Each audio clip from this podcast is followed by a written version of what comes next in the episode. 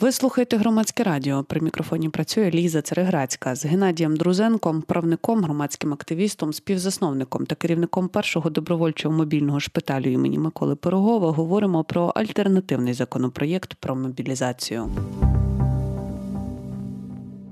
Е, отже, перше запитання. Ну е, я думаю, що про альтернативний законопроєкт чули всі. Я розумію, що багато хто може не до кінця орієнтуватися в самих положеннях е, першого, так би мовити, варіанту, що вже говорити про альтернативний. Але що нам потрібно розуміти, говорячи про ось цей законопроєкт авторства Олексія Гончаренка, який ми називаємо альтернативним, що там не так, як у попередньому.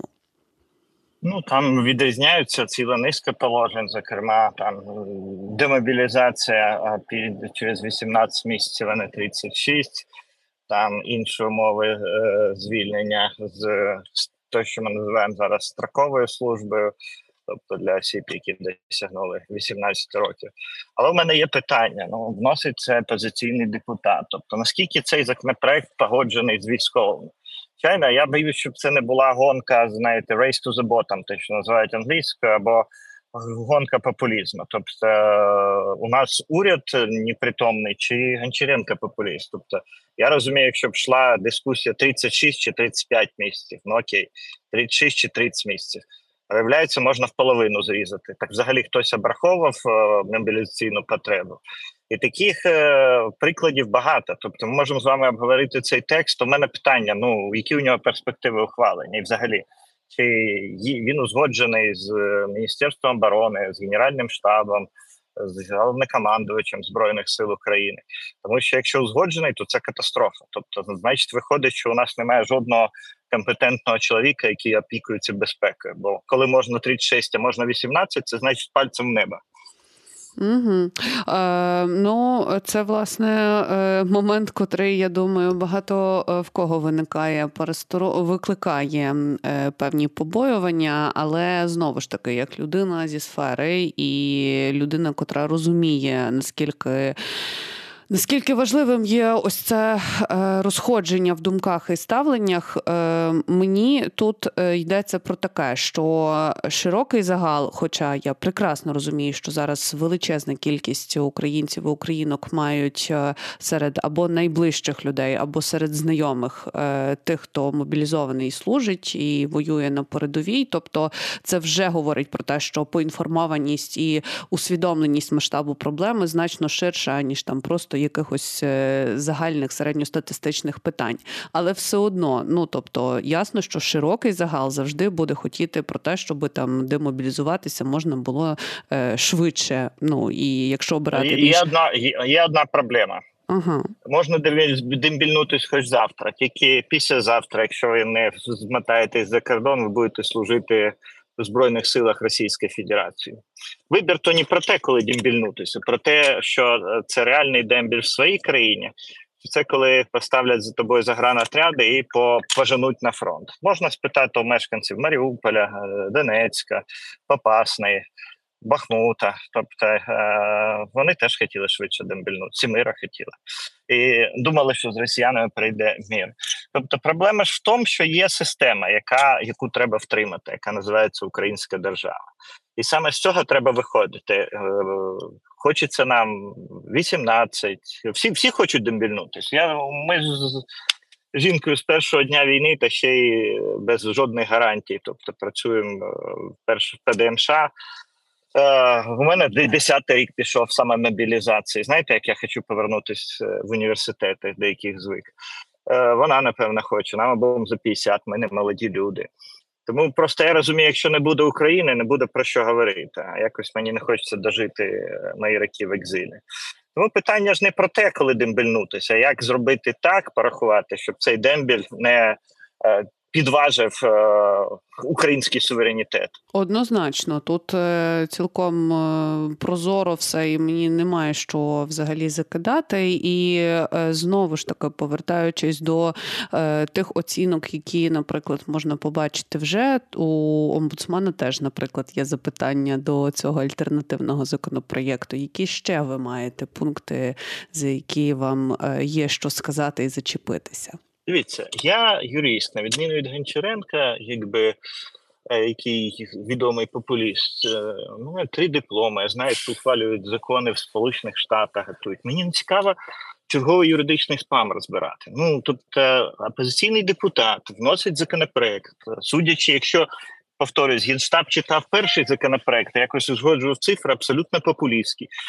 Чому ми маємо це обговорювати? Насправді, ну от ну давайте обговоримо ще, що говорять російські блогери. Е, Ну, якщо це цікаво, тобто цей законопроект, наскільки я розумію, ну це не президент вніс, не уряд вніс не навіть група депутатів, якась колекційна. Пане Геннадію, ну, ну тут, вибачте, так. я мушу вас перервати, тому що все-таки російські блогери російськими блогерами. А як завгодно, і скільки завгодно, пан Гончаренко може бути популістом, але він є народним депутатом є, і, і має право вносити законопроекти. Так. Тільки цього е, е, законопроектного спаму в Україні. До речі, одна з небагатьох країн, де один депутат має право вносити законопроект як правило, в нормальних країнах, розвинутих, до яких ми воліємо, це має бути ну не менше енний цифр. Тому е, з точки зору законодворчої техніки, ну в мене я вам задав одне питання: тобто, або у нас взагалі ніхто не орієнтується в тому, який мобілізаційний ресурс потрібен, або, власне кажучи, це голий популізм. Бо ну так, от давайте наступний внесе хто там у нас ще з таких популістів опозиціонерів? Юлія Тимошенко, несе 5 місяців до мобілізації, буде ще популярніше. Давайте обговорювати те, де ми бачимо ну ті, хто відповідає за оборону. Тобто Верховний головнокомандувач якось вис... підписався. Бажано, бо бажано, щоб такий законопроект вносив Верховний. Мені е, або або або або уряд, якби бо туди входить міністр оборони, якщо це узгоджено там з або через РНБО, ну знову ж таки Верховний головнокомандувач. Ну от дивіться, я півжиття до війни викладав. Ну от є роботи, ну ти відкладаєш, говориш, окей, тут нема що читати. Тому, власне кажучи, я ви журналісти, ви маєте піднімати планку професійності, тим паче громадська радіо. Ви ж не замовний канал. Навіщо цей спам розбирати? Тому що він популярний, тому що в ньому багато всякої фігні. Тому що Анчаренко пояснювати, на чому відео. власне це є популістські ідеї. Ми ну, для цього от, тут от, і я вам пояснив. Тобто, насправді є запит в суспільстві на тобто військомати черги не стоять. Це правда. І треба розуміти, як так трапилось за два роки, що на початку війни, коли було страшно, не було зрозуміло, чи вистоїть Україна, е, стояли черги військомати, а за два роки ми втратили будь-яку мотивацію. І отут це цікаво обговорити. Бо як людина, яка дуже багато часу проводить на фронті і має щастя, якби там працювати з багатьма підрозділами з різних силових структур, тому що збільшилась на фронті кількість дебілів командирів, на жаль, або найкращі вже померли, які кидують людей абсолютно необґрунтовано в ці. Тому що в британській армії підготовка під час Другої світової війни тривала 22 тижні, а у нас досі 5 тижнів. Що війна стала набагато легше. Тому що, власне кажучи, досі у нас вон дискутується, коли будуть аптечки і склад е, айфака бійця. Тому що досі волонтери забезпечують дронами, паливом, е, джипами, часто які просто карчі ламаються на сході. І це звичайно величезна проблема. Як ми з такого ентузіазму і мотивації менш ніж за два роки провалились в те, що військомати просто влаштовують лови на людей на вулицях, чим тільки підливають масло вогонь. Бо такий боєць за ним же треба ставити загранотряд. Якщо його заштовхують в автобус ТЦК, сили, то на фронті що за ним має ходити комісар з пістолетом і пристрелити, якщо він не буде воювати. Тому збільшується на фронті кількість відказників, про що мало говорять. Тому завалені зараз суди цими відказниками, бо багато вважає, що краще з тюрми можна вийти, а з е, могил депутати починають змагатися за те, хто більш у нас такий демократичний, людинолюбний. Тобто, у нас армія, війська, служба війську українському в силах оборони, якщо ширше, має знову стати престижною захищена, до солдата має бути ставлення, як ну умовно кажучи, як до рядового райна, а не як пажуківські, що українські жінки ще народжають. І отут є величезна проблема. Бо насправді, е, ну я дивлюсь по своїм знайомим, більш-менш притомним. Ще жоден законопроект не ухвалений, не обговорений в першому читанні. Ще немає серйозно, ну тобто є така публічна дискусія, немає дискусії професійної, серйозної. Але вже економіка пішла в тінь, люди почали звільнятися. В моєму селі, яке там між річі, між Дісною і е, Київським морем. Половина половина домах світла ввечері не горить, тому що там один шлях шлях дамба, і люди не хочуть потрапляти на блокпост. Як же так наша влада відкомунікувала дуже потрібну річ, бо це питання виживання України. Повірте, я не знаю жодного навіть елітного підрозділу, який був би на 100% зараз укомплектований. І така об'єктивна потрібна річ так через перепрошую дупу зроблена. Що люди просто зараз біжуть, е, платять по 5 тисяч, щоб перетнути кордон з, е, з ризиком до життя. Е, купують там всіми правдами і неправдами собі довідки, шукають будь-які варіанти, аби не йти. Як так трапилось? Що українське військо, славне військо, яке відбило москалів, хоча нам давали три тижні, перетворилось на страх і переляк. Оце страшне питання, яке ми маємо задати владі. Чому так трапилось? І як це виправити? Бо як навіть якщо ми наженемо одним чи іншим законопроектом кучу людей на фронт, то якщо це не мотивовані бійці, ми ж не можемо воювати як Вагнер, тобто поставити загранотряди, бо після цього Україна вибухне. А якщо не можемо, то нам треба шукати мотивацію. І от це ключ. А це не про законодавство, це про саму суть відносини влади і суспільства, яка, на жаль, за, за майже два роки війни кардинально змінилась на гірше. Пане Геннадію, я би ще хотіла поставити вам запитання, яке я цілком розумію, і е, ваші відповіді, і вашу емоційність, звісно, що е, тут йдеться дещо про інше, але навіть коли ви говорите про законопроєкти, які, ну, наприклад, внесені не е, народними депутатами, які можуть е, взагалі не розбиратися в цих тонкощах і бути дійсно популістами, ну тому що така вірогідність дійсно існує. От е, ви говорите про те, що можливо там залужний має подавати такий законопроєкт. Але ну, залужний не має такого права, але через міністра оборони може так. Да. Власне через, говорячи через про авторство, е, про авторство тих чи інших законопроєктів. Е, ну пригадаємо, наприклад, е, закон про посилення відповідальності для військових. Наскільки яке яку дискусію він викликав, і як теж пан Залужний його підтримав, і тоді також ішлося про міру компетенції, що одні люди добре розуміються в одному одному, інші в іншому. І як тут має все зібратися докупи? Я зараз не адвокатую Гончаренка. Почуйте ага. мене, будь ласка. Я намагаюся сказати, що альтернативний законопроект про мобілізацію є хорошим. Я просто намагаюся пояснити нашій аудиторії, як правники досвідчені бачать ось цей консенсус між кількома силами, тому що ми розуміємо, що є суспільство, є громадськість, є військові, є юридична сторона, є правники, і все це треба звести під один один спільний знаменник. А, Абсолютно вірно. Тут я з вами на 100% погоджуюсь. Для цього у нас є конституційний орган, який називається Рада національної безпеки і оборони, куди входять як силові. Представники силових структур, і міністри, і не міністри. Тобто в уряді у нас, скажімо, немає голови СБУ, немає головнокомандувача, немає, ну фактично нікого немає, крім міністра оборони міністра внутрішніх справ. Всі решта не є членом уряду. Тому логічно було б, щоб цей законопроект під лідерством Верховного головнокомандуюча, він же президент, підготувала Рада національної безпеки і оборони, куди входять зацікавлені особи. Є там і економічний блок, і юридичний міністр юстиції, і, власне кажучи, силовики. І винесла. Потім, да, напевно, його треба проговорити, прокомунікувати, щоб він не обростав всякими міфами, щоб його люди зрозуміли, чому навіть ну гіркі ліки це питання видуження або виживання навіть пацієнта, яким є Україна. Правильно? Тому що коли окей, якщо б альтернативний законопроект вніс депутат Костенка з голосу, якого я добре знаю, який є полковником Альфа, який був на фронті зараз, воював, навіть уже в статусі депутата, чи ну нехай буде Андрій Шараскін, мій чудовий товариш, який знову ж таки з 14 року на фронті а, в статусі добровольця.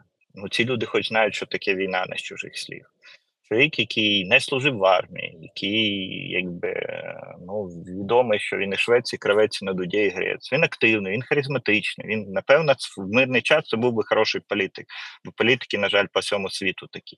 Але ми ж не граємось в політику. У нас на кону виживання України. От саме про це е, у мене є питання. Чувак, а у тебе яке моральне право взагалі вносити такі законопроекти? Піди, посиди. Брахмань на фронті зустрічав. Причому на самому передку, коли Балаклею відвоювали там нові гусарівки, ще кількох людей, яких дуже поважаю, хоча вони там депутати, яких у нас традиційно не люблять. А цей чоловік, ну не будемо, да, формально має право, а моральне право. Ти блін, що ти знаєш про війну? Що ти знаєш про мобілізацію? Твої хто там у тебе? Діти, ну діти, напевно, молоді, хто з твоїх родичів служить? Ну багато є питань морального плану.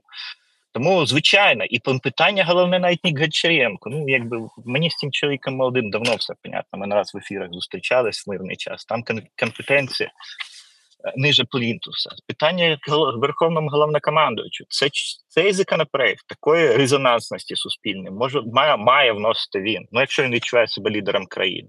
А Зеленський, на жаль, від початку війни просто переводить стрілки, вносить уряд, в якому немає, повторюсь, майже жодних силовиків, тобто очільників силових органів, вносить депутата опозиційні. У нас верховний головком і президент, і за сумісництвом голова Ради національної безпеки і оборони.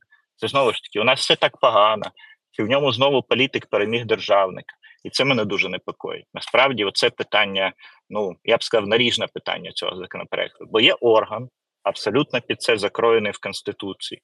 Є голова цього органу. Чого вони мовчать? Угу. Угу. Ем, Хороше запитання направду, і я думаю, що це те, що відгукується багатьом з наших слухачів та слухачок, та й в принципі в країні, тому що ну такі такі питання лунають все частіше і частіше. Я їх чую абсолютно не тільки від кваліфікованих гостей в етерах, але й просто в обговореннях пересічних, і це вже про щось е, говорить. Е, Як ви взагалі дивитеся на перспективу? Я розумію зараз я кажу не про альтернативний законопроект, а про те, що от ми маємо станом на зараз. Ви е, взагалі якось бачите подальший розвиток подій? Як ви собі це змальовуєте? Так, бачу. Ну, продовжувати воювати. У нас іншого вибору немає стратегію. Зрозуміло, що у нас немає зараз сили ресурсів на атаку. Тому на домовлятися з росіянами, ну як говорив Бісмарк, договори підписані з Росією, не варті паперу, да, який на них витрачений. Це правда, тут нема про що домовлятись. Але треба переходити в стратегічну оборону. Тобто в обороні ти завжди маєш перевагу навіть при скромніших силах і засобах. І асиметрично продовжувати атакувати, як ми чудово показали на Чорноморському флоті. Паралельно кинучи, кидаючи всі економічні сили на розвиток відродження нашого ВПК. Тобто, нарешті, наші ми маємо відродити нашу славну ракетну школу, щоб ми могли доставати до башен Кремля. Бо скільки б ми не били по Білгороду, по Курську, навіть по Севастополю, ну там ні, ніколи не жили і не житимуть люди, які ухвалюють рішення в Росії. От якщо нам вдасться зруйнувати. Хоч одну башню Кремля, це буде такий ляпас, після якого в Росії можливий політичний землетрус. Е, бо останній раз хто Кремль там спалювали під час Наполеона, давненько це було. Друге питання: тобто, дійсно, треба е, більше на фронті справедливості. Люди страшно стомились. Я по собі бачу. Тобто, в ПДМШ ми возимо медиків, добровольців на ротаційній основі. І коли людина може і відпочити, і повернутися на фронт, це ідеально працює. Коли деякі наші славні бійці вже майже два роки безвилазно в шансах. А кращі бригади намагаються вивести на відновлення, а фронт починає просідати, як ми нараз спостерігали на сході. І їх тут же на марш розвертають і повертають. Ну можу 95-ку назвати в Лиман е, біля Лиман на Лиманському напрямку. І це просто ну це це погано. Це тому нам треба закапуватись зараз, бетонуватися, тобто будувати те, що нам росіяни, до речі, дали хороший урок з лінією так званої Суровікіна. І е, окопавшись, забетонувавшись, е, починати працювати на посилення власної, ну всі сили кинути на ресурси, бо поки що ми критично залежні від наших партнерів і насамперед від США. Що буде в США після виборів наступного року, ніхто не знає. Особливо, якщо на них переможе Трамп. Америка може розвернутися на 180 градусів, як не раз було в американській історії. Тому нам треба збільшувати максимально збільшувати власну самодостатність, розуміючи, що ну 24 рік підстав для деокупації там не бачу. На жаль, за цей рік ми трохи більше втратили території ніж відвоювали. Ну але це по суті лінія. Останній рік лінія фронту стояла. Треба взяти це до уваги, і ну да, хочеться звільнити всі наші міста. І останнього діда в останньому селі, як казав президент. Ну, очевидно, треба почекати і набрати сил для цього слушного часу. Такою була розмова з правником та громадським активістом Геннадієм Друзенком. При мікрофоні працювала Ліза Цереграцька.